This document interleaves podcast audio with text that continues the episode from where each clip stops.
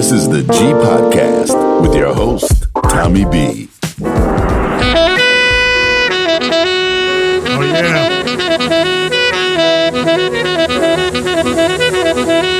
What's up, y'all? Welcome to the G. Tommy B's in the building. How you doing? Number 23. We're starting, kicking off. Vi, I can see you with your tie on. Thank you for wearing a tie today. Just got to church, brother. By the way, we tape the podcast, of course, live every Sunday, 6 p.m. And Tanya B's in the building. What's up, Tanya B? Oh, I'm trying to find this hour of my life that I lost. I'm trying to get it back. Oh, yeah. And as we tape the show on Sunday. Yeah, as we tape the show on Sunday, it's daylight savings time. And, you know, this is the forward. So, of course, yeah, I agree with you, Tanya. I need the hour back. I do, too. I hear you. But you know what? We got some sun. We got some sun, at least. And in the we got some sun. You know, you get that extra daylight. You know, so I prefer sleep. You prefer the sleep. Hey, but anyway, welcome to the G Podcast. Every week we talk politics, opinion, culture, current events, news, politics, and this is episode 23. And I'm playing something a little bit different in the background. We lost a great jazz pioneer, just a great in jazz, McCoy Tyner, passed away a few days ago. He was 81 up in northern New Jersey. And it's interesting, and Tanya, Najee's coming up second half of the hour, right?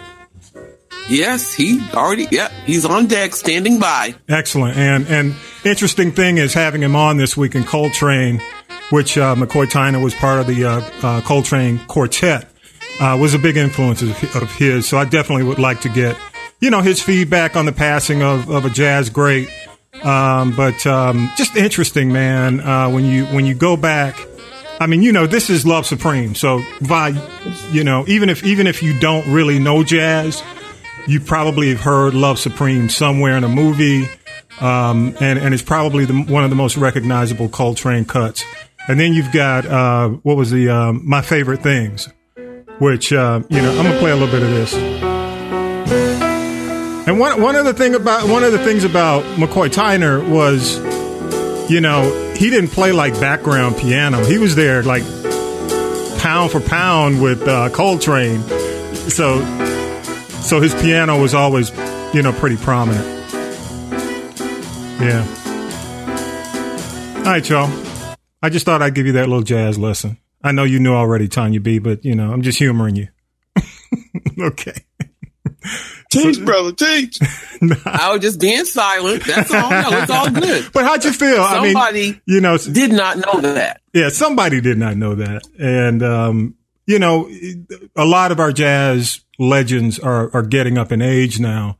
So when you look at, you know, who's out there, you know, some of the pioneers, you know, I mean, because the interesting thing is Coltrane passed away early in life. He was young. So, you know, I think right around 64, 65, and, the quartet ended. And of course, McCoy Tyner continued to, you know, contribute to the jazz culture. But just the interesting thing is, man, a lot of these guys, especially back in the day, Tanya B, you know, just knowing music, man, I mean, I guess it was a different lifestyle because so many of them got caught up in vices. You know, you had Coltrane, who struggled with addiction. And then you had, Bird, you know, Parker. Charlie Parker, who, struggled with addiction. So, you know, in a lot of cases, it had impact on their careers. But McCoy Tyner, you know, he continued to play all the way up until, you know, the age of 81. So, you know, lived a great life in jazz. And I'd love to hear what Najee has to say. Yeah. Any other thoughts, Tanya B? Anything I'm missing? I just have a little known, I guess, Black history music fact. Someone I've been associated with for a while, who, and anybody in Philly knows the station Power 99. Yep. Air personality Colby Cole, who's now an executive at Radio One, is actually the nephew of McCoy Tyner. Wow. And he posted a very poignant, very loving tribute to his uncle on social media as McCoy Tyner played at his wedding. So excellent. Need I say any more? Yeah, that's good stuff. Memorable. Absolutely. Legendary. Yeah. So, Tanya B is our entertainment digital guru, and she's going to have some tea coming up as well. Vi is my brother from another mother. Vi, again, thank you for coming on the show today. And again, at second half of the hour, Najee's coming up on this day. And also, I just want to let you guys know on March 22nd, I'm really excited because the band Climax is like part of my DJ upbringing, the Men All Pause and Meeting in the Ladies Room, all the stuff. Meeting in the Ladies Room. You know what I'm saying? We got Bernadette Cooper coming up on March 22nd. I'm really excited about that. She's got a new project coming up and she's going to talk to us about it. And, Bernadette was like the, how can you say it? She was like the female Morris Day. You know what I'm saying? Yeah. Before we really knew what a Morris Day was. Not only that, and I just have to say this. Yeah. Bernadette Cooper is someone that I've admired for quite a while, even before they did the thing on VH1 about, the band, where are they now? Yeah. But if you really delve into the history of Bernadette Cooper, she was clearly one of those absolutely unsung, I would just say, music innovators, creators, because there were things that Bernadette Cooper was doing back in the day that people just don't know about. She was also a producer. She just wasn't that girl who said, don't slap me because I'm not in the mood. Yeah, absolutely.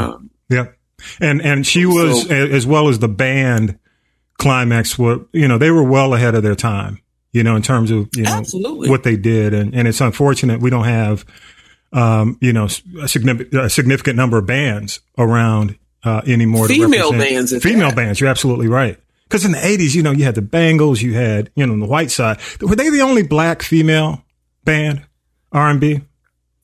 I guess that really made some noise. I would say yes. And, when they got, after, the hits that we know, like the Meeting in the Ladies Room and things like that, they stepped really across into the pop charts, and were on movie soundtracks and major motion pictures. Yep, Man Size Love with crossed over Man Size Love, and even remember I Miss You. Yeah, so true. So I'm excited. She's coming up March 22nd, and so y'all put that on your calendars. That'll be part of the podcast on March 22nd. Okay, let's get into it. We got a whole lot of stuff to go through. Today, I know a lot of all our favorite shenanigans. Let's get it. So let's get it. So we could be ready. We can shake it off and be ready for Najee. So here's the deal. As we always do, y'all, I'm going to go ahead and do the headlines.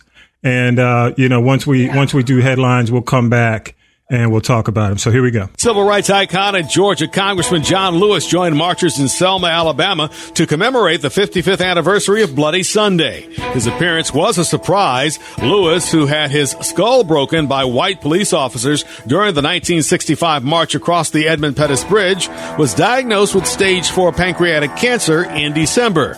On Bloody Sunday, marchers were attempting to walk from Selma to Alabama's capital in Montgomery. It was March 7th, 1965, when 17 people were injured. Pete Buttigieg has suspended his presidential campaign for the Democratic nomination. The former mayor returned home to South Bend to make the announcement, saying his decision was about unifying Americans. At this point in the race, the best way to keep faith with those goals and ideals is to step aside and help bring our party and our country together. Buttigieg made history as the first openly gay presidential candidate to make it this far. And then there were 4. That's how many candidates remain in the race for the Democratic presidential nomination as Senator A.B. Klobuchar decided to end her campaign. She and former Mayor Pete Buttigieg endorsed former Vice President Joe Biden at a rally last night. That leaves Senators Bernie Sanders and Elizabeth Warren, along with former New York Mayor Mike Bloomberg, plus Biden still in the race. Political observers say Bloomberg is the only remaining candidate that is pulling voters away from Biden, as the Democratic Party appears to be moving to a two-man race. After last night's stunning comeback by Joe Biden, the race for the Democratic nomination for president is rapidly moving closer to a two-man race. While Elizabeth Warren failed to win a single state, she is still in the race as of Wednesday afternoon. But Mike Bloomberg is out, and he is endorsing the man he believes can win. After yesterday's vote, it is clear that candidate is my friend and a great American, Joe Biden. Bloomberg's decision to end his campaign is expected to be a big boost for Biden. Biden swept the South on Super Tuesday and even carried other states he wasn't expected to win. Bernie Sanders, as expected, won California. And then there were two, as Elizabeth Warren drops out of the race for president. I will not be running for president in 2020, but I guarantee I will stay in the fight for the hardworking folks across this country who have gotten the short end of the stick over and over. Joe Biden and Bernie Sanders will now battle it out moving forward for the Democratic nomination. The only female candidate still in the race is Hawaii Representative Tulsi Gabbard, who has just one delegate and has failed to qualify for any recent debates. By the way, Warren did not endorse either Biden or Sanders. The number of confirmed cases of coronavirus in the U.S. grew to at least 220 as of this morning. Thursday, Colorado reported its first cases. There were 12 deaths nationwide, but 11 of them are in Washington state. California, which has declared a statewide emergency in response to the outbreak, reported 6 new cases, including 2 in San Francisco, also deemed likely to be a result of community transmission. 3,500 people are stuck in their rooms on a cruise ship off the coast of San Francisco. Here's San Francisco's Executive Director of Emergency Management. Once we have results from the tests, the CDC and the state will determine the most appropriate location for the ship to berth. That's Mary Ellen Carroll. Damn. Can you imagine being on a cruise ship? Stuck off like on the coastal area, and you can't come off the boat. Oh, let me make sure. All right, go ahead, y'all. Go ahead. Can you imagine that? First, I'll go Dubai. I turned y'all down. Sorry. Go ahead. No, I could not imagine that. Yeah. What about you, Tanya B? Like I said, people, you're quarantined on a cruise ship? Yeah. It is not fun. No. You don't have the freedom to move about. You are not on the love boat. And then again, when you're in a situation where you're quarantined on a ship like that, and the bulk of the people that have the virus are the staff members, yeah, I'd be afraid to touch, plate, fork, spoon. What do you do besides go stir crazy? Yeah, from my understanding, and when you're quarantined on a cruise ship, you're not allowed to leave your room. Wow. So my whole point... Yeah, you can't leave your room. And I know on the previous ship, you could only come within a certain number of feet between yourself and other guests, even if you did come out. It's not fun. And this whole situation, man, even if you go to the store and you cough a little bit, everybody looks at your ass. I mean, it's like you'll be in line. It's like the whole store. E.F. Hutton, damn. So you got people. I ain't seen that yet. But dude, kind of flooded right I'm now. Serious, Tanya. You know what I'm saying, right? Because this is a rough. No, absolutely. I went into Whole Foods last night. Yeah. They are completely sold out of hand sanitizer. Oh, gone. Yeah. Another grocery store in Metro Atlanta. They have a limit as to how many products you can buy in terms of hand sanitizer, the Clorox wipes, those things that you can buy over the counter that can kill the virus. Mm-hmm. And if you go online and try to place an order and you have more than 5 items, it will automatically knock you back down to the max. Yeah, I mean, a lot of price gouging. A lot of price gouging. Yeah, that too. I heard there's some hand sanitizer on the internet. I don't need to say where, but that there are people that were charging $300. That's crazy. That's crazy. But hey, here's the gag, anybody who wants to know this, email me. I have a recipe for homemade hand sanitizer. Oh, no.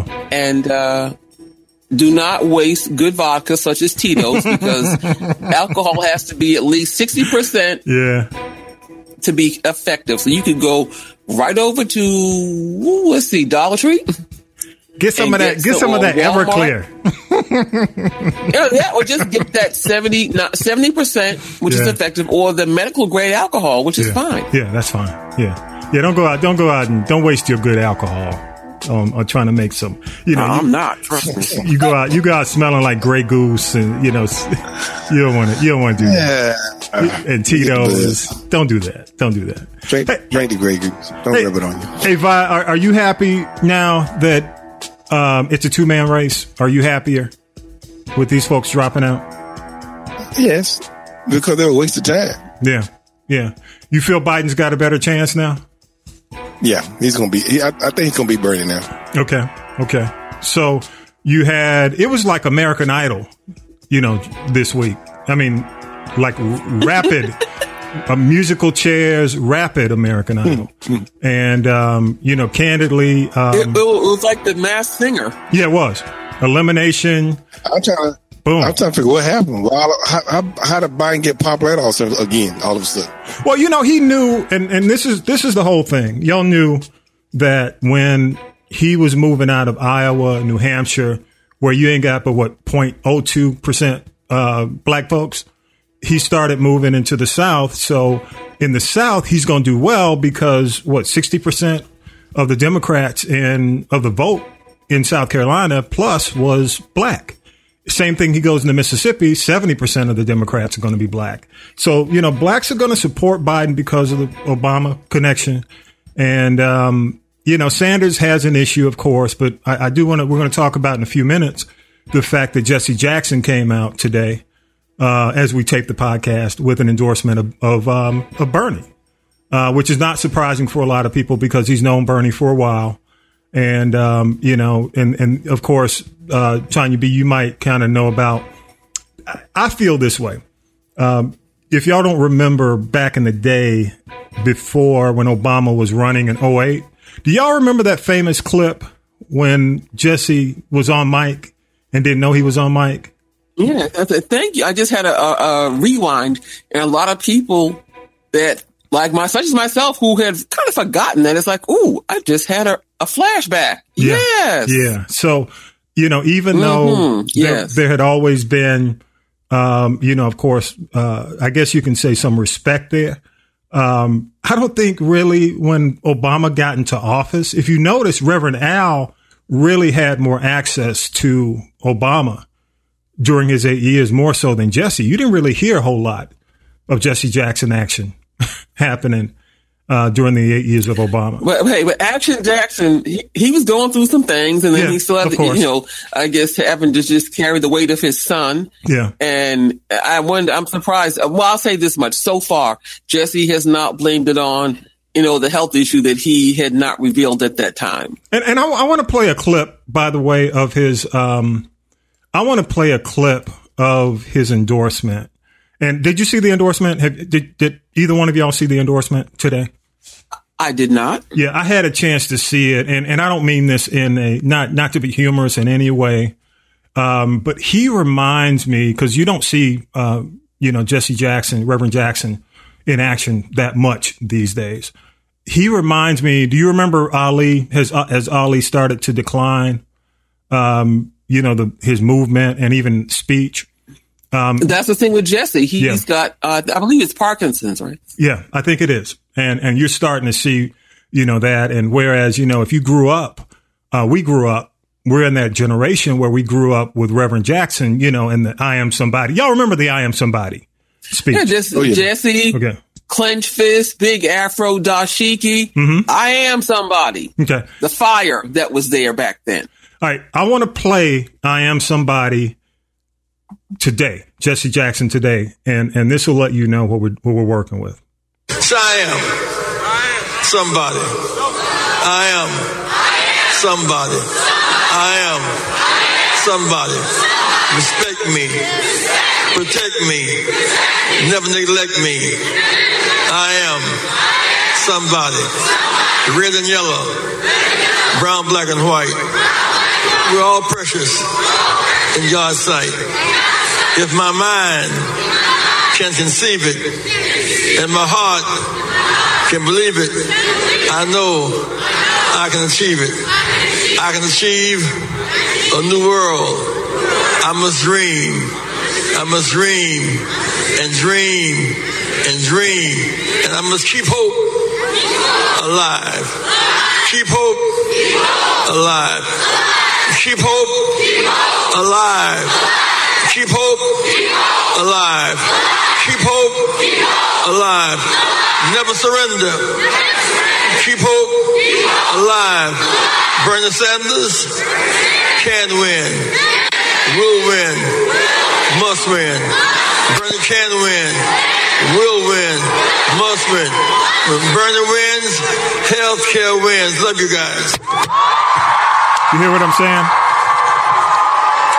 Totally different energy, you know? And even though, of course, you know, he's gotten up there in age, you know, the difference between, you know, us growing up in the generation and following, you know, the Jackson campaign, you know, very different Jesse Jackson in 2020, which I guess is to be expected at his age. But you can tell that, you know, it's a different Jesse, still the same, but, you know, yet different. And it's going to be interesting. You know, then you had Kamala Harris come out and of course, endorse Joe Biden today, you know, which is interesting considering her attack on Biden, you know, about busing. But you know, it's going to be interesting in terms of how Bernie perceives that and whether or not he decides to use that in an upcoming debate. I would, because, you know, Kamala didn't speak highly of Biden, nor was she supportive of Biden. But she came out and endorsed him today. And she said, he is a public servant who's always worked for the best of who we are as a nation. And we need that right now. So thoughts, Vi, you think Kamala is giving him some points? I'm with her. I think if anybody got a chance of being the president now, it's Biden. Yeah. I don't think, I mean, I agree with a lot of stuff that, what's the other guy name? I can't think his name right now. Bernie? Or Bernie's doing. Yeah. I just don't think she laughing at me. That's okay. I just do not think the majority of the diehard Democrats are on the Bernie train. Yeah, yeah. Well, it's gonna be interesting. And Tanya B, you know, it's interesting because one of the things I guess in politics is like, you know, everything's a soundbite, and especially now in the era of technology, man, when you put stuff out there, it comes back to bite you. And I'm quite sure that there's going to be an ad that's going to come out with some of the things that all these candidates basically said about Biden, all the ones who endorsed him this week, because all of them had something to say. All of them. I mean, you know, candidly, I'm going to be quite candid. All of them talk shit about Biden.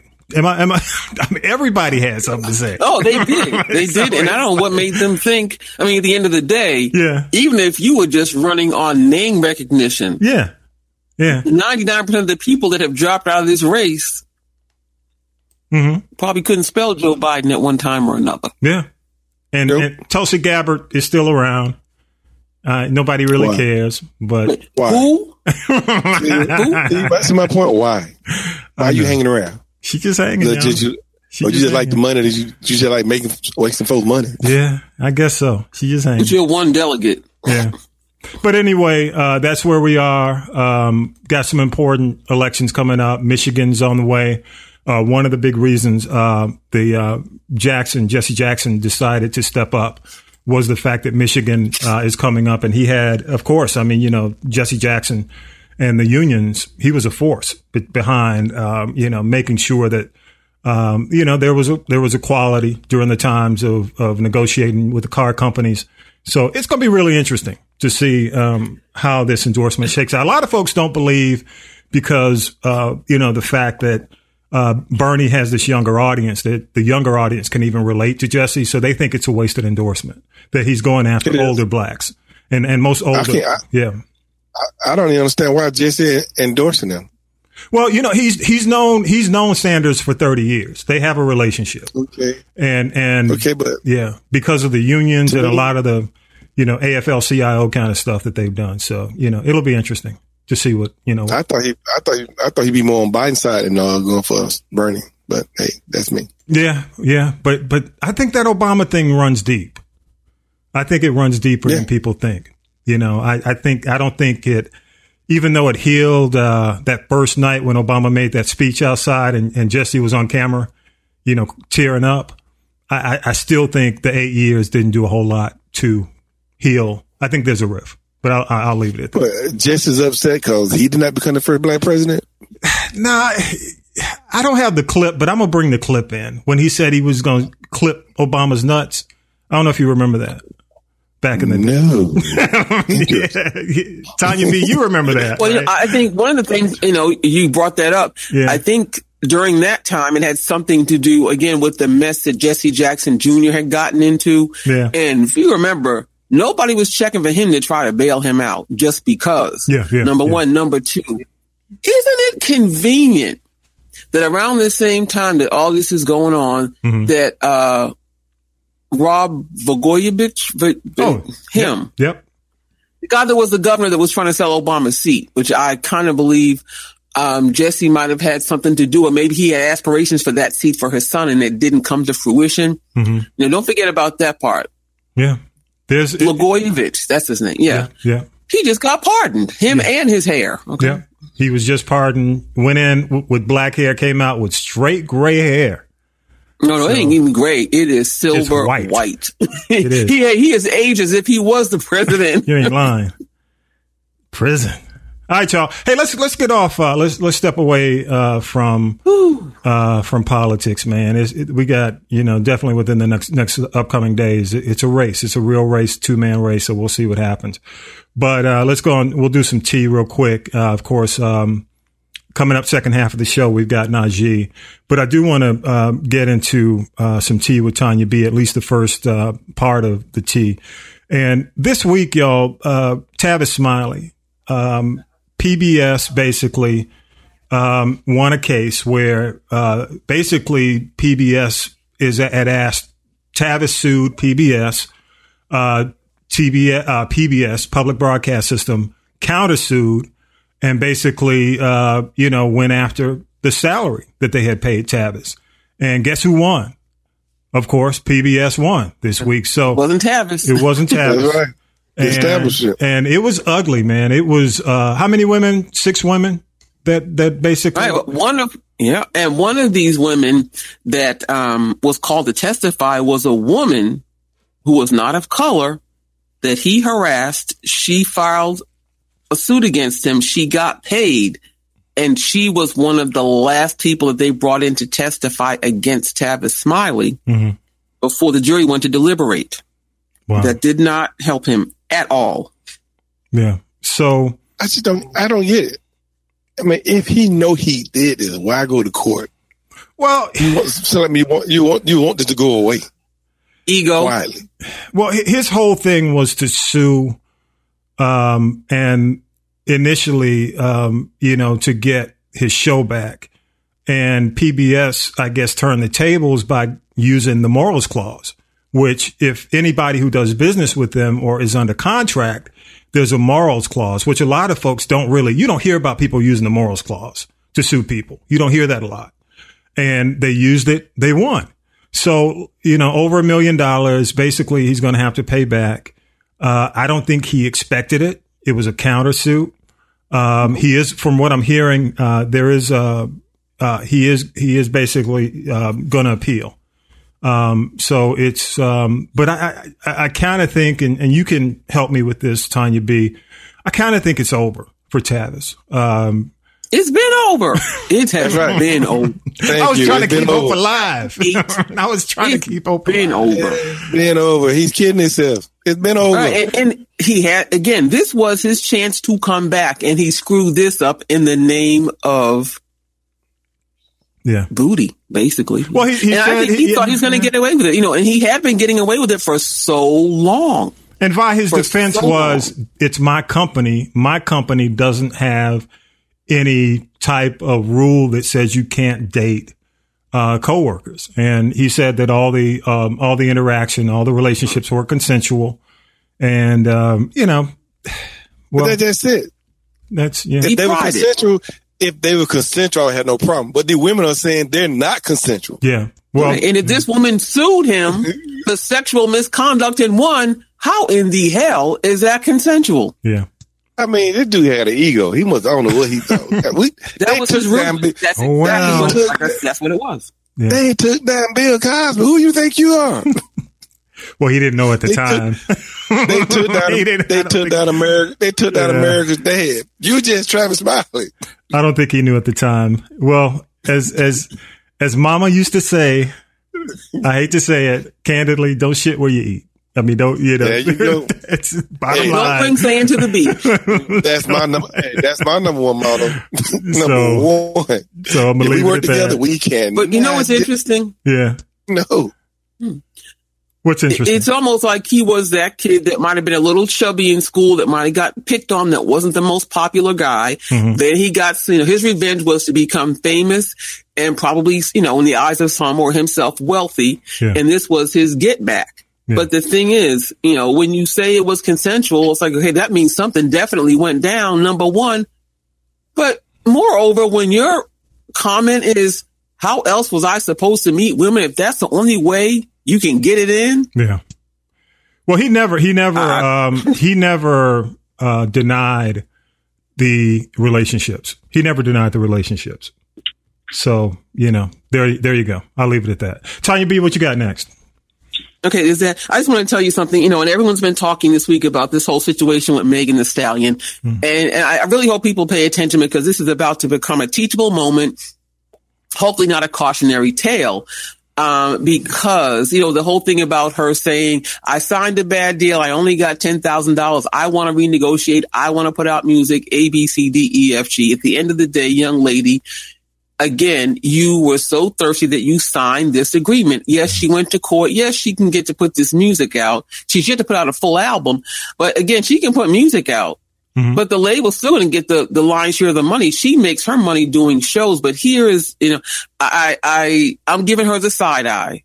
And here is why. Okay. I know she's young. Okay. But if you having all this going on, why in the entire hell did you get on Instagram and post up that you just bought a $500,000 gold necklace? Mm. So you have that kind of money to throw around, but you don't want to take $500 of that to have an attorney consult you for an hour? Apparently she had to go to an attorney somehow to be able to file that lawsuit, the injunction, to get to the point where she could release her music. Well, I'm not an attorney, but it was like, okay, did you just wake up one day and say, oh, yeah, I'm going to go and file? That's again, that Insta fame. So I just hope I hope she gets it together, because if she'd have taken that $500,000 and invested it, she could have taken the interest from the $500,000 to buy a real necklace, because it looks like it came from the Hobby Lobby. So, you know, my thing is, damn, if she keeps on the course that she's on, I'm telling you, by 2021, you'll be saying Megan the Who, and she'll be broke. And I hope she can take some of those Hobby Lobby diamonds in that necklace, and cash it in and pay her bills. Well, I saw a lot of interest in the what was the name of it? Sugar was the project. I mean, you saw that logo everywhere on social media. Yes. So she's going to do well with this. But I mean, you know, it's just a different mentality, Tanya B. And when, especially with social media, you and I talked about the whole Pop Smoke situation, where, you know, it's, you know, Instagram, well, more so Instagram, for the younger audience, and maybe some Twitter, but that's just the way they get down. I mean, you know, they want to portray that lifestyle, you know, on the gram. And, I just don't think it's going to change. I think people, you know, ain't nobody going to get on the gram in a shack. You know what I'm saying? In overalls. It's always going to be on that level. I just don't see it changing.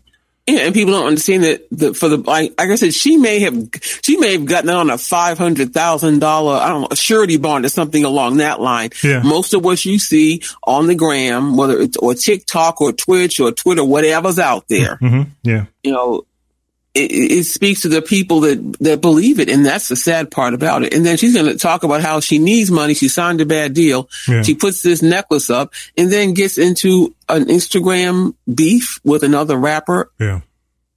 Please, girl. Well, she has, from what I hear, Roc Nation's in her corner. So, you know, going forward, with the guys in Houston who basically had the, I guess, they hold her contract.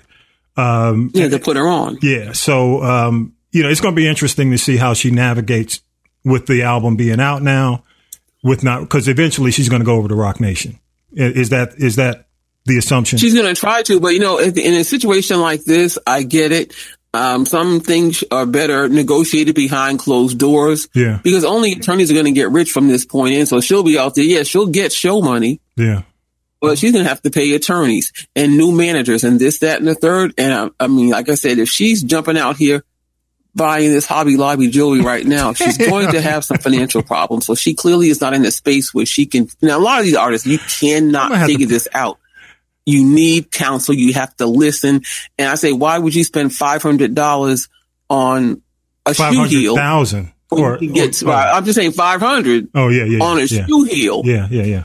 But you won't take that $500 and go to an attorney who can protect your interests, so you don't end up like Megan Thee Stallion and so many others that are saying, I signed a bad deal. They ripped me off. They took this. They lied. They this, they that. Yeah. At the end of the day, young lady, you signed it. And now this is, you know, you got to deal with the consequences of your decision or your action. So yeah, and not to spend a whole lot of time on it, but I do know the guys in Houston who basically the label that signed her, the ones who basically hold her contract now, mm-hmm. they said it was a good deal. Well, she was getting 40%, you know, so they felt like the 40% was above what is a typical first deal. So, you know, we'll see how it goes down. I mean, at that time, I'm sure it was much more than she had. By the time you get $10,000 and pay your minimum 30% tax on it, you see what she had left. Yeah. It's not a lot of money. No, you're right. Okay. What else you got, Tanya B? We're going to go to a break and let's go to a break because I am ready for. I'm going to go get myself a cup of tea so we talk to Najee. So okay. No, I'm done. Let's go to break and come back with it. All right, cool. We're going to go to break and we'll go to break and we'll come right back. All right, y'all.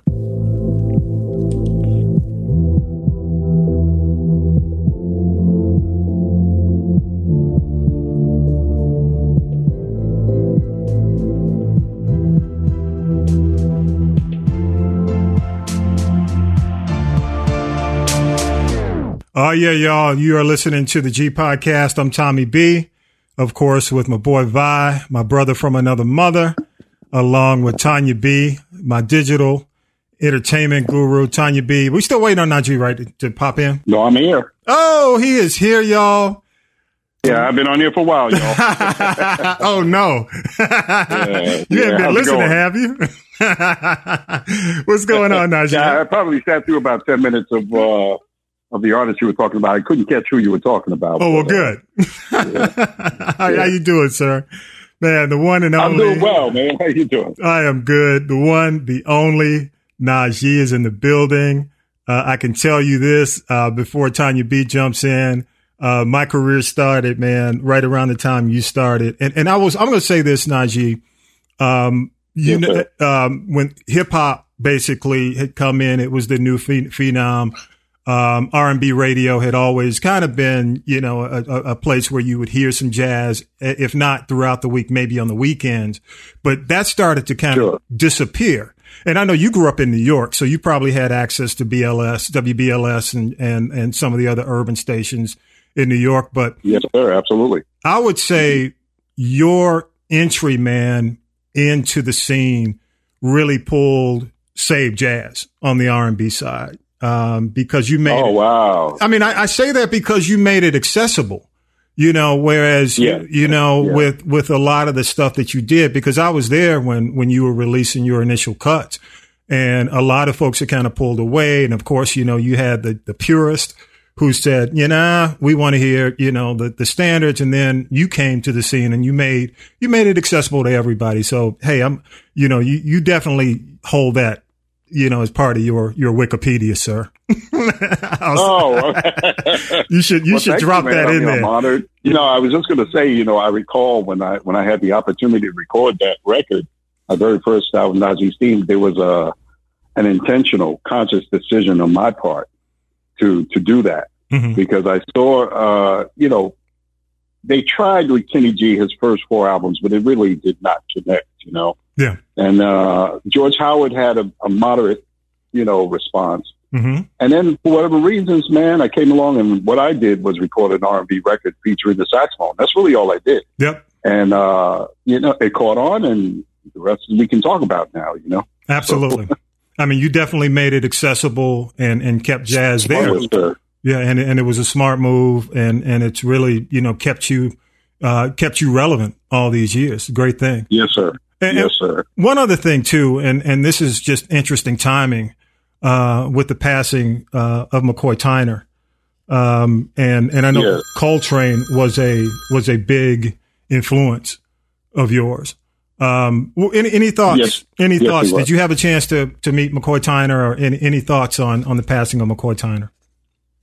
Yes, I mean, you know, obviously he was a legend, you know, one of the unsung heroes, if you will. But as we know, in the transition of jazz historically from, you know, the bebop era, which, you know, had Bird and Train. Well, Train came along and just paved the way with what we call modal jazz. You know, Miles was known for what they called the cool jazz era of the 60s. Mm-hmm. But when Train was forging ahead with changing the direction of jazz as we understood it, the culture of jazz at that time, you know, McCoy was very much a part of that transition, right. You know.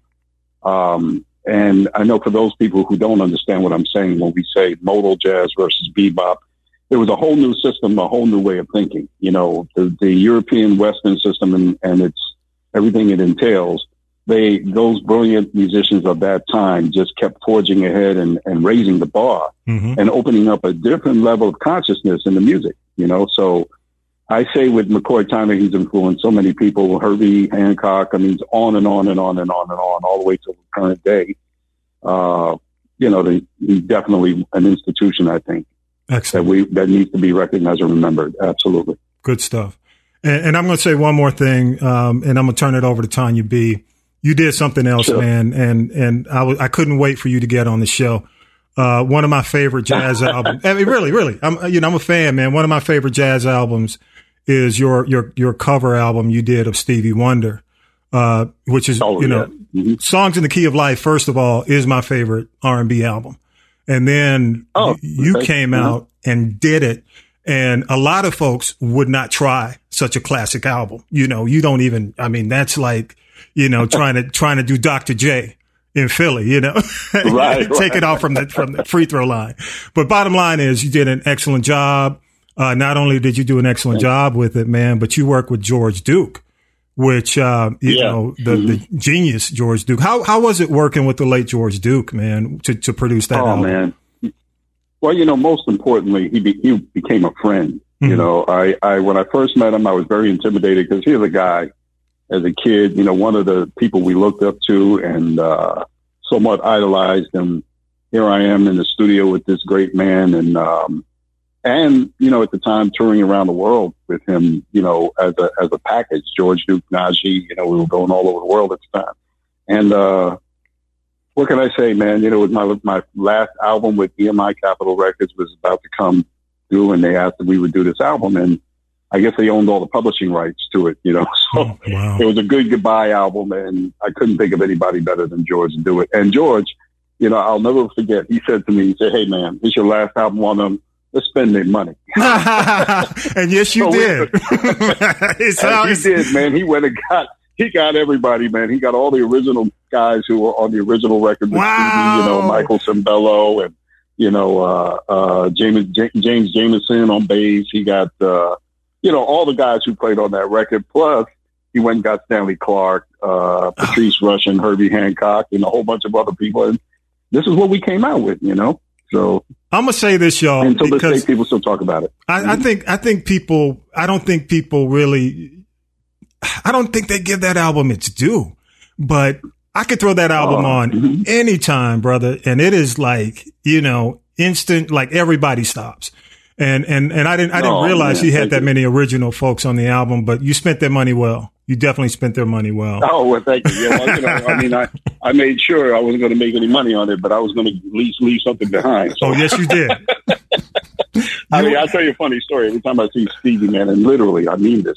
Yeah. Every time I see him, he's like, "Hey, man, thanks for doing my record." I'm like, "Steve, you must have made a lot of money on that player because I don't, you know, I surely did." You know, so it's a hell of an album. He thanked me every time.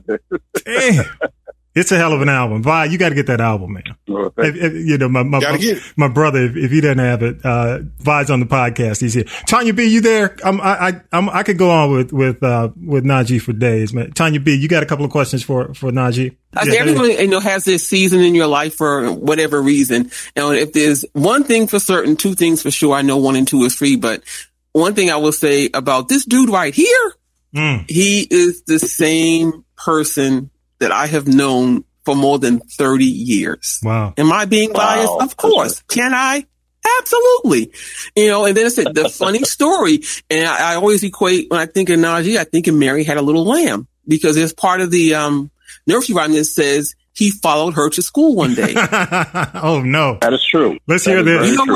This is the honest to God truth. I was walking. I had just left home, and I talked my parents into getting me an apartment off campus. And I was walking home from school one day. Mm. And this guy started to follow me and try to talk to me. And he was carrying a saxophone case. Wow. Same guy now. Yep. He's still following you with the saxophone case. Thing is, I can follow her in a car now. Oh wait, that day he came around the corner off of Mass Avenue, and I was crossing the street, so you almost hit me that day, but it's okay. And you had a car. That is. Oh, funny. I did. Okay. Oh, I'm sorry. I want to hear some more stories, Tyler. Go ahead. Good. Oh, but I guess what I'm getting at is not to, put anybody on front feet or spill any tea, but, you see people that, get to a point in their career where, they change, they flip, they forget, but not this dude right here. Yeah. Excellent. Good stuff. Well, thank you. Thank you so much.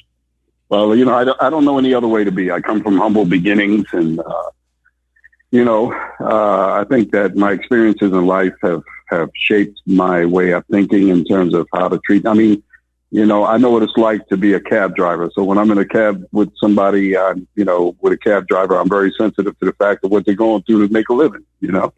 I know what it's like to be a security guard. I did that while I was in college for a while. I was a banker for a while, did whatever I had to do to make money. So, when I see people in certain positions, I just say, man, I was there. That was me. That could have been my life forever had it not been for the fact that my destiny and opportunity just were different for me. That's all. Najee, where do you think jazz is right now as a genre? Where do you think jazz is? I think we're at a crossroads of finding a way to monetize it more from a point of view of royalties, specifically, how to earn,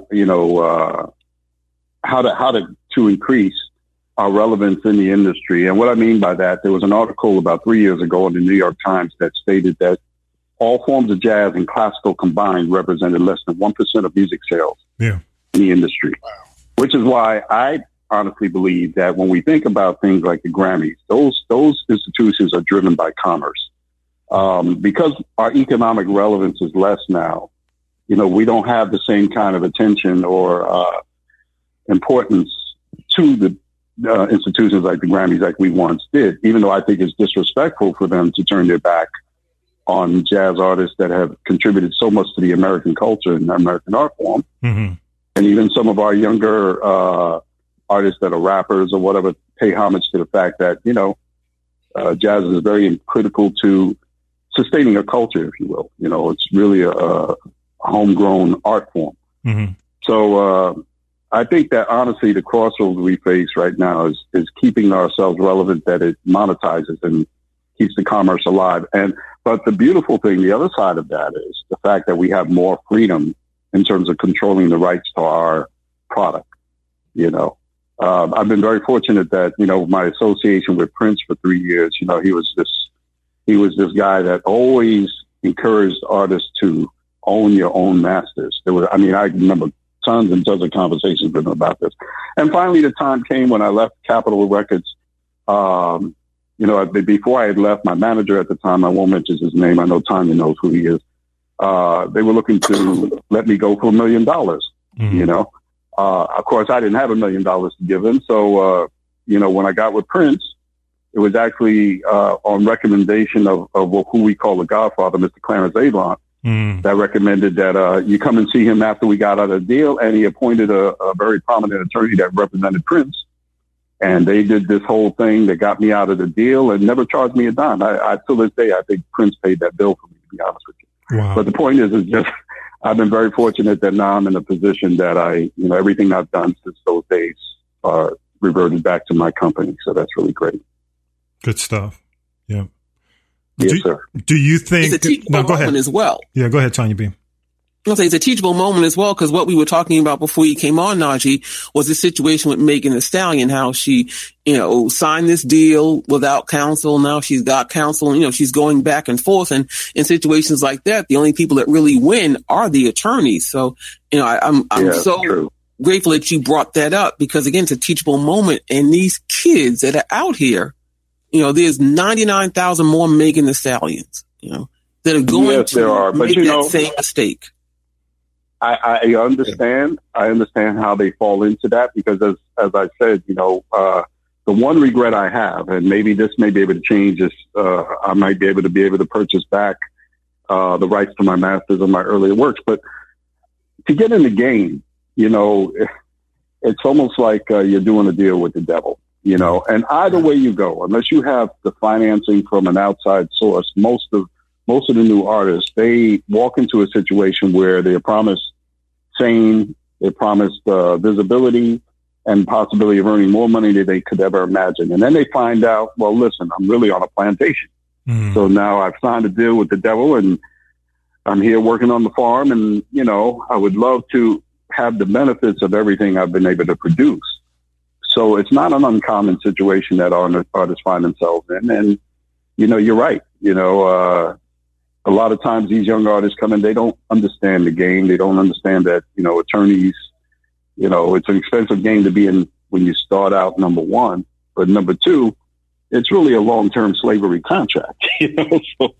So, and it takes really finance and knowledge to really be able to break free of that. There's very few artists that are able to do that. So we wish her well. You know, I heard your comments about her flashing one thing or flashing jewelry, but not being able to pay attorney. I mean, that's some real stuff right there, you know? Yeah. You know, priorities are a little strange. Absolutely. There, but, exactly. It's real. Yeah, but I certainly understand. I certainly understand. How you know, and again, leaving something. Yeah. Yes. You know, and we talk about leaving something, and I segue into, you know, your saxophone company. You know, you just don't get out there and play every night, you know. So can you just tell how did you, I guess, get to, you know, making that agreement and, you know, and I guess what was the motivation there? But it absolutely makes sense. Well, you know, so tell us about this company, sir. Yes. Well, I represented a company for many years, for about 10 years, called Cannonball Saxophones. And they have a lot of prominent saxophone players alongside myself at the time. But the opportunity came up with a gentleman out of Detroit who was doing that, an African-American brother. And he was doing that in a small level. And one day we had a conversation and he invited me to join him. And so we put together a company called Chaser Winds.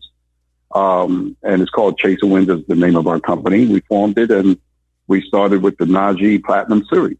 And since that time, we've sold quite a few of those, and everywhere I go, I play my own made horn. So I have to say, in some ways, we decided to do other things. In my business, you have to do more than just play music to make a living.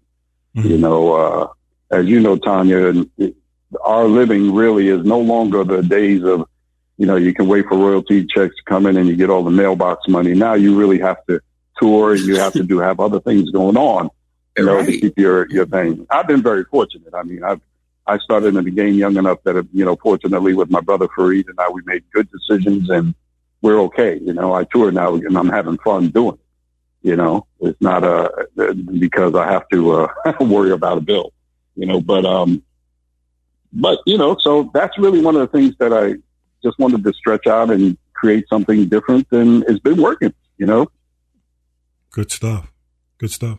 Hey, Tanya B. Vi has a question, I think. Vi, did you have a question for Najee? No, I'm just saying it's like you said about the slave mentality thing. You just said that the business set up that way, because I know they got the young folk, like you said, they so thirsty to get in the business Like I said, a lot of them don't have any money. They just I don't think they see the big picture. They said, well, if I get in there, I think once they get in there, they lose focus and they just spin. I think, okay, if I get in there, I just need to not sign my life away. Yeah. Then when they become big stars, then they realize, okay, I'm really not getting paid. They're getting all the money, and I can't do it, and I can't do anything about it. Yeah, there's very few I think we can point to. I mean, Jay-Z obviously has been able to do that, but you know, we know Jay-Z has a long history of things other than just the music business. Right.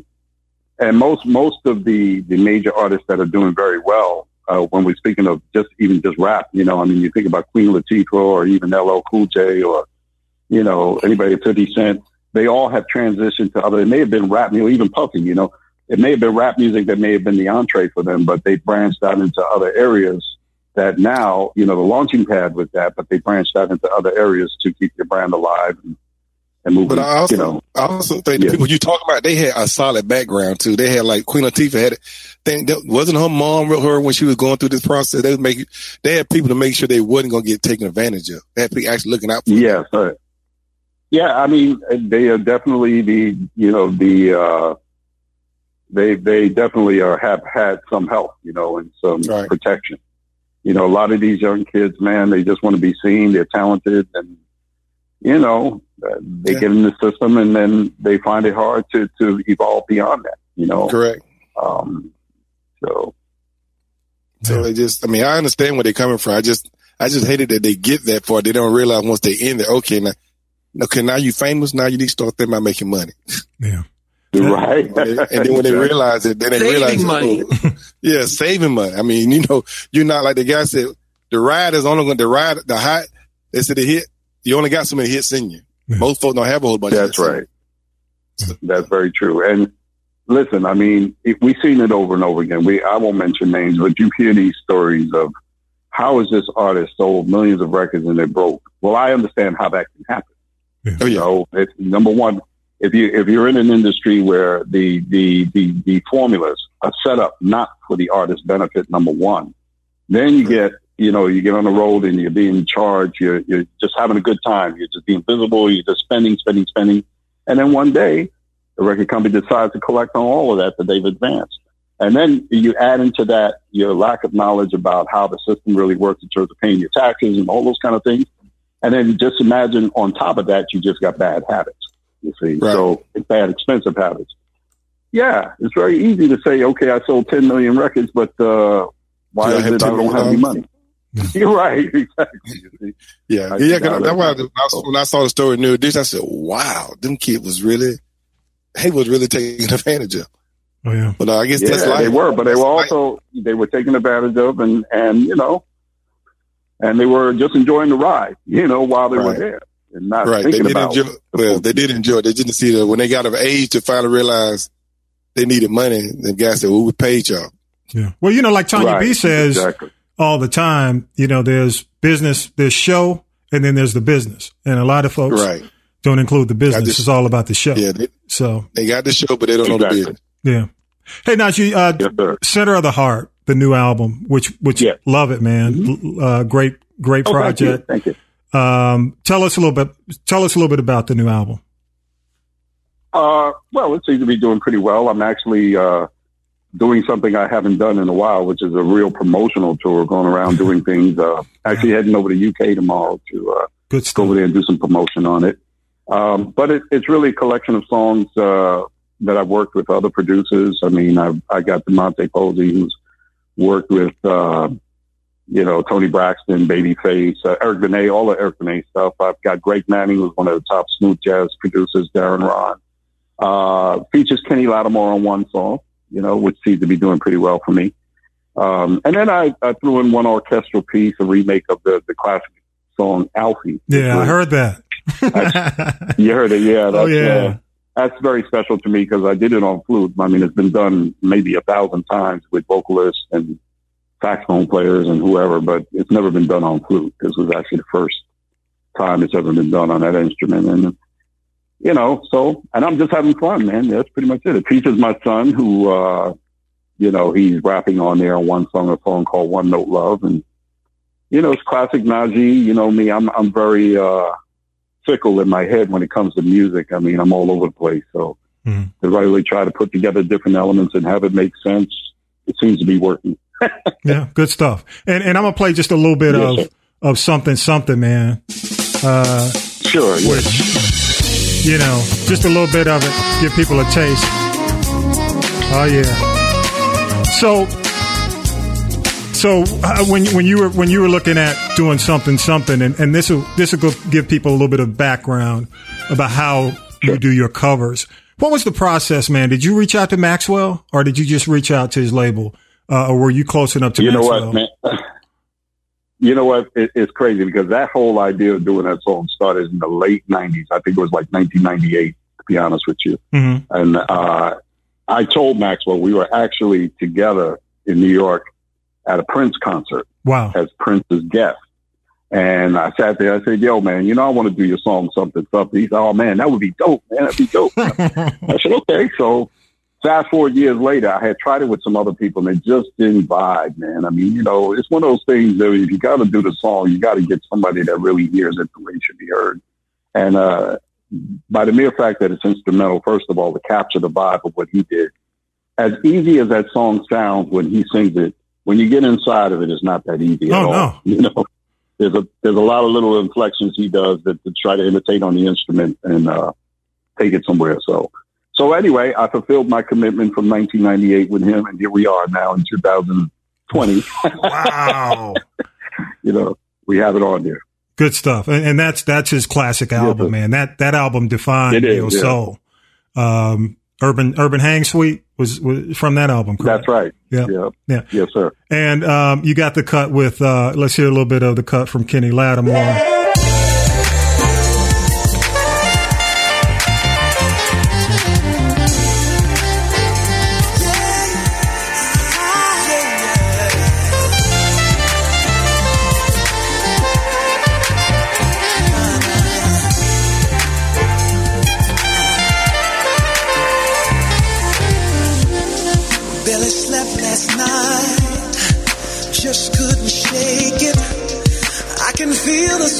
Between us lately, I can see the signs. You didn't flash that smile, no conversation, but baby, let me ease your mind.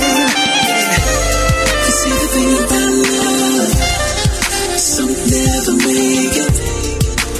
They can't go the distance, then it all falls down. When it comes to love, nothing can break this. Yeah, we done been through a lot, but I choose you every time. You're gonna go. Cause when you're in love like this, you're gonna go. That's Better with Kenny Lattimore. Just a phenomenal cut, man. And the thing I really like about this album, it's just a rich album. I mean, it sounds like you put some of that. You had some of that George Duke money. Some of that, you found something because it is, and I do want it because see, I go back. I always say I'm not young anymore, but I've always been an old soul man. So when I heard, I'm familiar with the Alfie going back to Dionne Warwick, so I said, damn, he covering Alfie. Yeah. So you know, so I was kind of surprised that you put Alfie on there, but it's a great cut. You're a flautist, and am I saying that right, Najee? Because yes, that's correct. And that you're actually one of the few people that said it correctly. Yeah. So I do want to play a little bit of this, and I was really impressed with the way you did this. Here we go.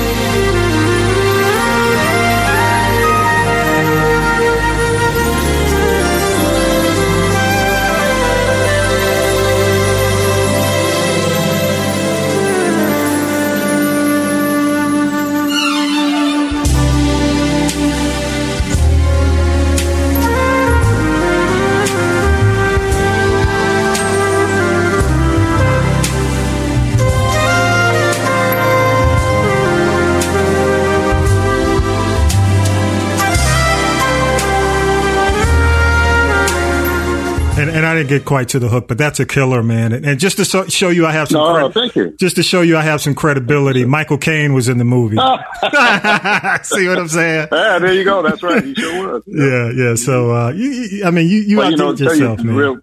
Real quick story. My mother always loved that song. I think it kind of reminded her of my father, to be honest with you. Wow. But, she would always play that song all the time. So for me, there was a melody in my head that has been there forever, you know? That was a huge song for my mom as well, man. That's funny. You should say that. Yeah. Had a chance to talk to Dionne Warwick and we were talking about some of her favorite songs. And I told her that, Alfie was one of my favorites because of my mom. So we have that in common, sir. We have that in common, man. Yes, sir. It's a great song. Great song. Tanya B, you got anything else for Najee? No, actually, I do. And it was interesting that he kind of tried to slide this in. He talked about having his son on his album. Wow. And, I guess for those parents who have no knowledge of the music industry, whose children, and again, we can take this back to the Supremes, and they signed a contract and they had parents who were illiterate. But, with your son, Najee, like you were saying, do your children, any of them, have any interest in actually being artists, being out in the forefront, such as, what you're doing, or, are you their advisors? What are they doing as in the business? And, again, how you protecting them babies? Well, to be honest with you, none of them have gone into the music industry other than my oldest son, who's actually he's gone to film school. So he's more into, he kind of graduated at film college in LA, and now he does some rap things. He does his own videos. He's done stuff for Big Pun and other people I wouldn't recognize, but he went into it full steam, as well as doing his filming thing. My other children, my daughter graduated from Tuskegee in psychology. My son, Najee, graduated with his master's from FAMU. Wow. In finance and business administration. My son, Jamal, graduated from Morehouse in business administration, and now he's going on for his law degree. So I thank God they haven't decided to go into the music business. Oh, they can be on the business. No, they can be on the business side. You said you've got one. I was about to say, my son Najee, he works for Merrill Lynch, and he's definitely an advisor in terms of investments and stuff. I mean, he's always watching my back and advising me on certain things, and telling me what's going on and what's hot. And he's actually will come down to Florida and spend a week with me to just, tell me what's going on in the business, And you're going to have a lawyer, I got a lawyer. That's right. Oh, and actually, for a serious moment, there are a lot of, people, I think we as a culture, sometimes we don't embrace mental health issues. Then you hear when these artists go off the rail, you wonder why. But I think at the end of the day, because you really are you don't have a normal life for all intents and purposes, and that piece is, is real, the whole mental health piece. You're in different cities, different countries, different time zones. You're on a plane, you're off a plane, you do a show. And I've seen some artists go, what city am I in? And it took me a while to understand why they could actually say that. But that part of this business is real. Yes, I how do you keep things together? How do you keep it? Your level, your zen, your chi. Well, you know what I mean. I've been very, very, very, very fortunate. And I mean, I've always been. I don't consider myself spiritually this, that, or the other. But I've been fortunate to always have a sense of never taking this particular thing I do as the end all for everything for me, so, and then having children early. I mean, my first son, he was born when I was 18. Wow. And I was a kid from New York City that quit high school and went on the road and toured all over Europe with a band, and came back from Europe and decided, I had a kid, and I wanted to just go in a different direction. So I went and got my GED, went to college. That's around the time I met you, Tommy. Mm-hmm. And, just never took this to the point where it was the end all for me. I have to say my children have been a very strong stabilizing force in my life. I never recommend anybody to have children young. I would never recommend that to anyone. Unfortunately, my children didn't do that, but I have to say for me, and I always tell them this, if it wasn't for them, I'd probably be a whole different person. because they forced me to stay grounded. Yeah. And when my time came as a solo artist, I was fortunate to be in a position to be able to bring them on the road on tour with me in the summer. I mean, and I'll tell you a real funny story, not to bore you guys, but I recall just about 2 years ago, I was going to Africa and I had an extra ticket, which is my norm. You know, whenever we negotiate a deal overseas, we always get an extra ticket. And I went to my children and said, hey, you know, I got this extra ticket, blah, blah, blah. Would you like to come with me? They're like, Dad, we got lives now. You know what I mean? You know, yeah, they were not interested in Africa. We've done all this with you. You know, this is nothing new to us. You know? So, kids be humble. Kids will humble you, man. Kids are like humbling, man. They humble you. They have lives. They have lives now. You know, you got kids of their own. They're like, yo, listen, I mean, Pop, I'd love to go with you, but I don't have the time. I just don't. Yeah. I mean, they shut it down. I understand where you're coming from on that one. Absolutely. Yeah. So what? Yeah, so what if your name is Najee? Yeah, exactly. You know, so, you just popped us. That's it. That's it. 6 number one albums, 5 number one singles, Billboard chart, the new album, Center of the Heart. Recently nominated. Congrats on the NAACP award nomination. Thank you. Still doing your thing, man. Multi-platinum, multi-Grammy nominated, man. It's really, thank you, Tanya B, for grabbing the guy who followed you home from school one day. Have him on our podcast. I guess you could always hold that against them. Hey, listen, you know, every time I see one of her sisters, she's always, you know, you were supposed to be my brother-in-law. You know that, right? So wait a minute. Let's go back. What city was that? I know. I tell him, when you tell the story, tell it right. What city were y'all in, by the way? What campus? We were in Boston. Oh, in Boston? Yeah. Okay. Cool. Yeah, we were in Boston, yeah. All right, very cool. Tanya B, you got any rap for Najee? Wrap him up. I know he's been on. I appreciate you being on. So you got anything? I wouldn't do that here. Mm. You know, I would just say this. You know, in all seriousness, I just want to again thank you for being my friend of so many years. Why are you laughing? Oh, thank you. No, thank you. Oh man. Okay. You know, and one more sidebar. The funny thing about it is after he and I had met and we'd gone on, you know, our separate ways and done things. And then I have a younger sister who ended up working at Capital EMI. Mm-hmm. And one of the first artists that she worked with was Najee. And he did not know that we were sisters. Wow. That's right. Good stuff. Well, I will say this. You got 6 degrees for real. Yeah. You've brought a lot of joy, a lot of happiness, man, to a lot of people. And I know you see that when you do your concerts, you know, you know, without a doubt, you know, I look back on my career, man, and I just remember that, you know, Najee, I will say this too, man. People were playing your stuff in the clubs. I mean, even, you know that. Right, I remember that. In the beginning. Yes, I do. I do remember that. It was like the DJs, and I was a club DJ. And we got copies, promotional copies of Najee cuts. Whereas, you know, who would think about sending a club jock, a jazz album? But, you know, your stuff got played in the clubs. So, you know, you definitely reached a lot of people and it shows to this day, man. So keep doing your thing. Oh, thank you. Continue success. Have fun in the UK. I don't know how to say Najee, but are they putting any travel restrictions on you for going over there now? Because, no. I mean, you know, I know this stuff is very real, but you know, commerce still goes on, and you know, I'm not really worried about going there because, I mean, obviously this can happen anywhere. But you know, the UK is definitely, to me, in my opinion, one of the safest places in the world to go. You know? Yeah. So big time. Yeah, you know. So yeah, sir. All right. Well, good stuff. Thank you for being on the G podcast. You're a friend of the podcast. Anytime you want to come on and mess with Tanya B, you have the phone number. Harass Tanya B. I appreciate it. Feel free. Go ahead. Can I just have one thing? Go ahead. You ain't gonna let him go. I want to let people know how to follow him on social media and his website and find out about tour dates and saxophone clinics and all those good things. So good hit it. Yeah. Okay, well, it's Najee, the official page on Facebook, and then Najee Official for Twitter and Instagram. And then, of course, NajeeOfficial.com for all my tour dates and all those kind of things, you know, just type in Najee Official, all that stuff will come up. Very simple. We'll make sure we put that on the podcast page. Is there a link on there for Chaser Winds as well?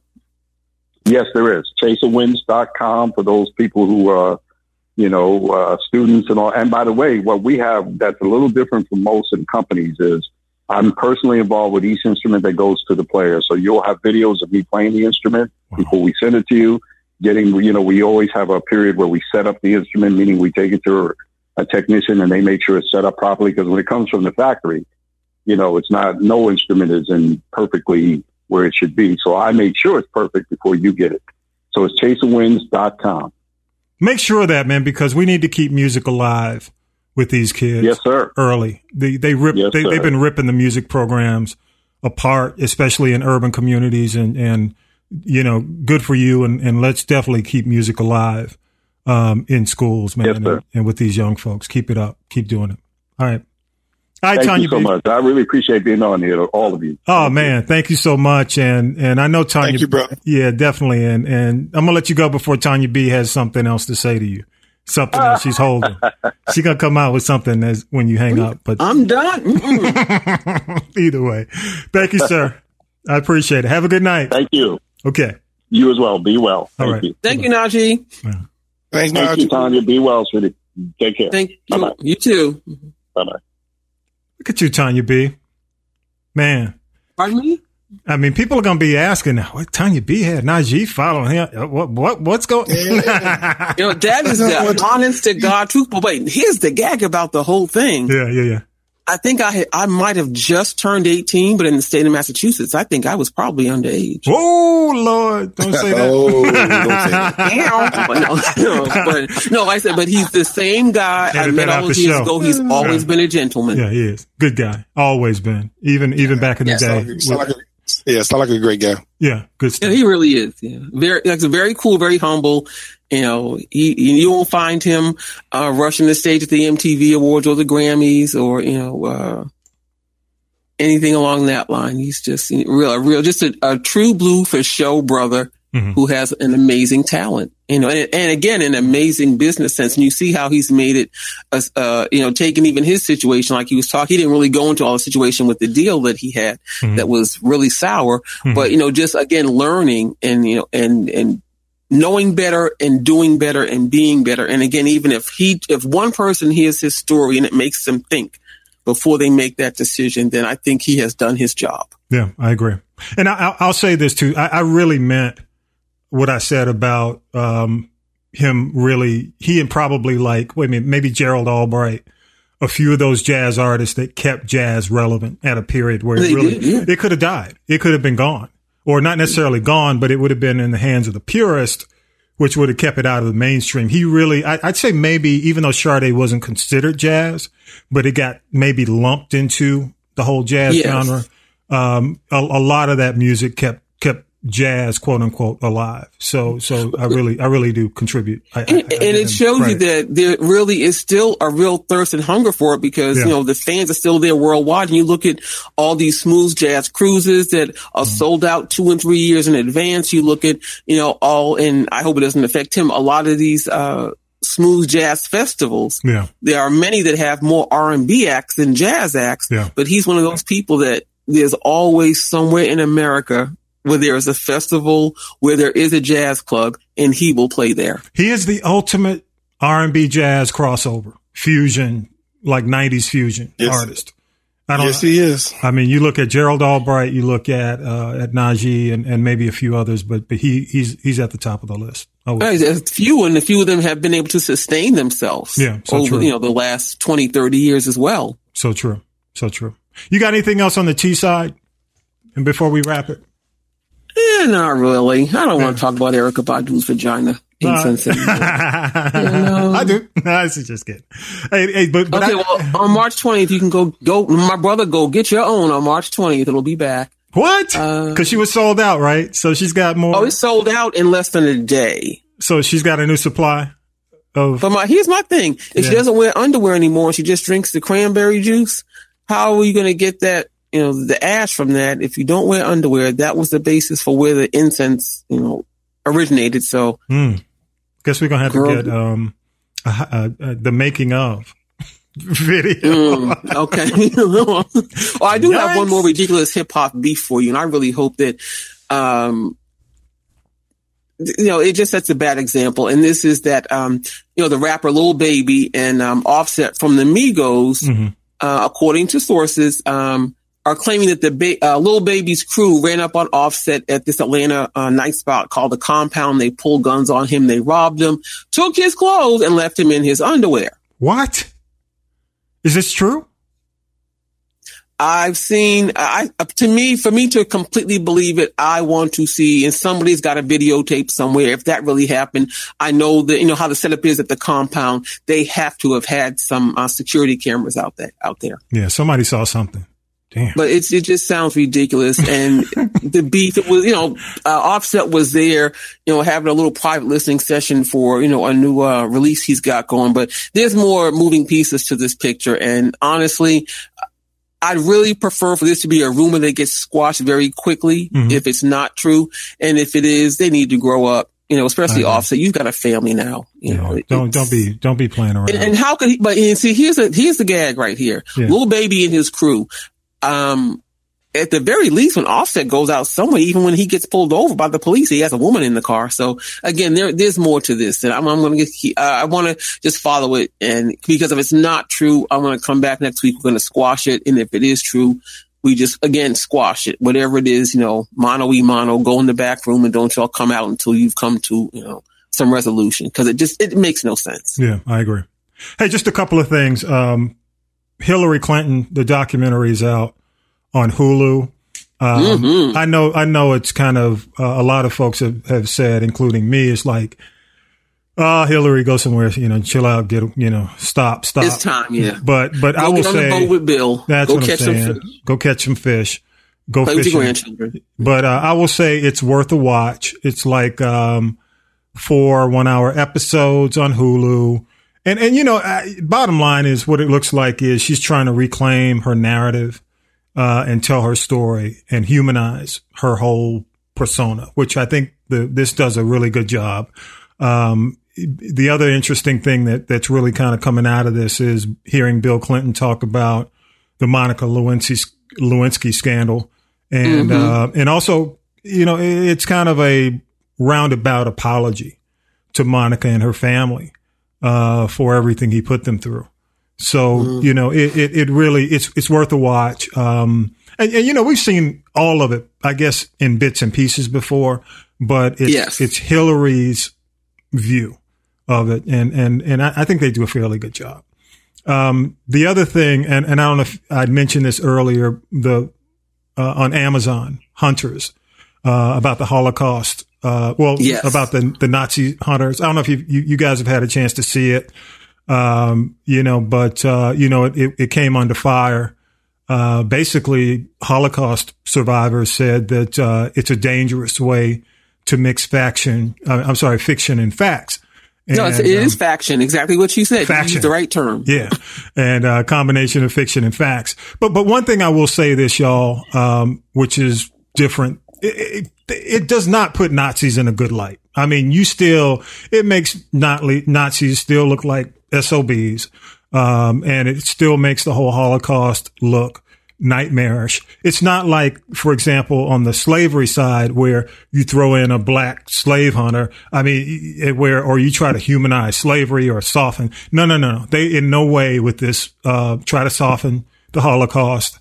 And, the guy who is actually, who wrote it, he's actually, his aunt, I think, is a Holocaust survivor. He's Jewish.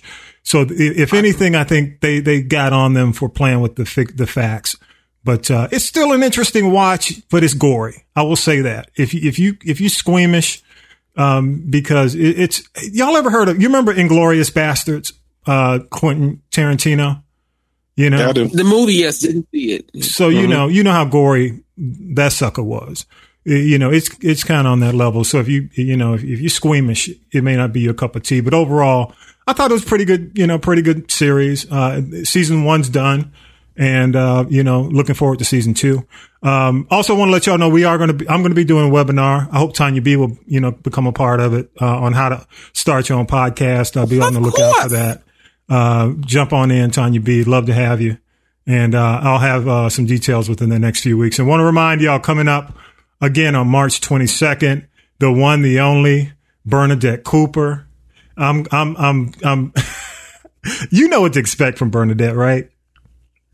I know, you know, like I said, trust me, Bernadette Cooper is going to not bring it. She's going to bring it. And she hasn't even gotten here yet. So bring is in the past tense, but she's going to bring it. And I've had so trust me. You know, and it's a great segue because, again, today is International Women's Day, but this is March, National Women's History Month. So, you know, we're going to work. I'm going to get back in my my contacts and get some more fabulous females to come up and do the spot for the rest of this month. How's that? Yeah, absolutely do that.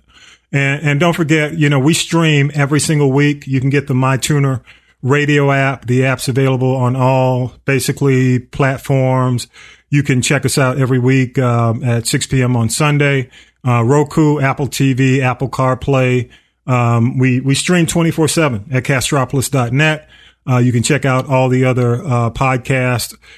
We just added a new podcast, by the way, where we at. Nabate Isles has a new sports podcast going to be starting on Castropolis this week. It is a phenomenal sports podcast. Talks to a lot of legendary sports figures. One of, like, I heard the Warren Moon episode. It's really talking about, where these guys are and what they're doing with their careers at this point. And of course, you know, Nabate is a Grammy winning, trumpeter, but not only that, he's a sports fiend. That dude loves, knows, eats, drinks, lives sports. And it shows. His passion for it shows in his podcast. So I'm excited about having him on. Yep. Vi, you got anything else, man? No, it was great, man. I mean, listening to Najee, he was a great person. Yeah, he was. To see that he was so real and so humble. So he was a good person. Cool dude. I'm not used to most people that famous and that successful being that down to earth. Yeah. And you know what he said? By the fact that he's done other things, you know, when you... because he said he can relate to it. I've been there. Yeah, when you've been a taxi driver, you know what I'm saying? You definitely can relate to people. Yeah, that's real. Yeah. That's right. Either I've been in the real world. Yeah, big time. A lot of folks have it. Yeah. Yeah, I've had a real job. Yeah, yeah. People like me. Don't forget people like me. Yeah, that's what I'm saying. Don't forget the brother over here. Not me either. Check us out. Follow us on Twitter, y'all, at the G Podcast One on IG. This is the G Podcast. Email. Love your feedback. This is the G Podcast at Gmail. If you have any topic or any information you want to send us, feel free to do so. We'll definitely take a look at it. You can email us at, again, this is the G Podcast at gmail.com. Tanya B, as always, it's a pleasure. Always looking forward to your wisdom and yo, look at Vi. What you doing, man? Yeah, the pleasure is all mine. I said wisdom and Vi. I don't know. Vi's eyes got big. You know something? I don't know, Vi. I don't know. Okay, all right. Either way, I know she got chased down by John G. That's what I'm saying. Now she chased her down at 18. All right. True stories coming out. Look, I've stopped a few cars in traffic in my day. Thank you very much.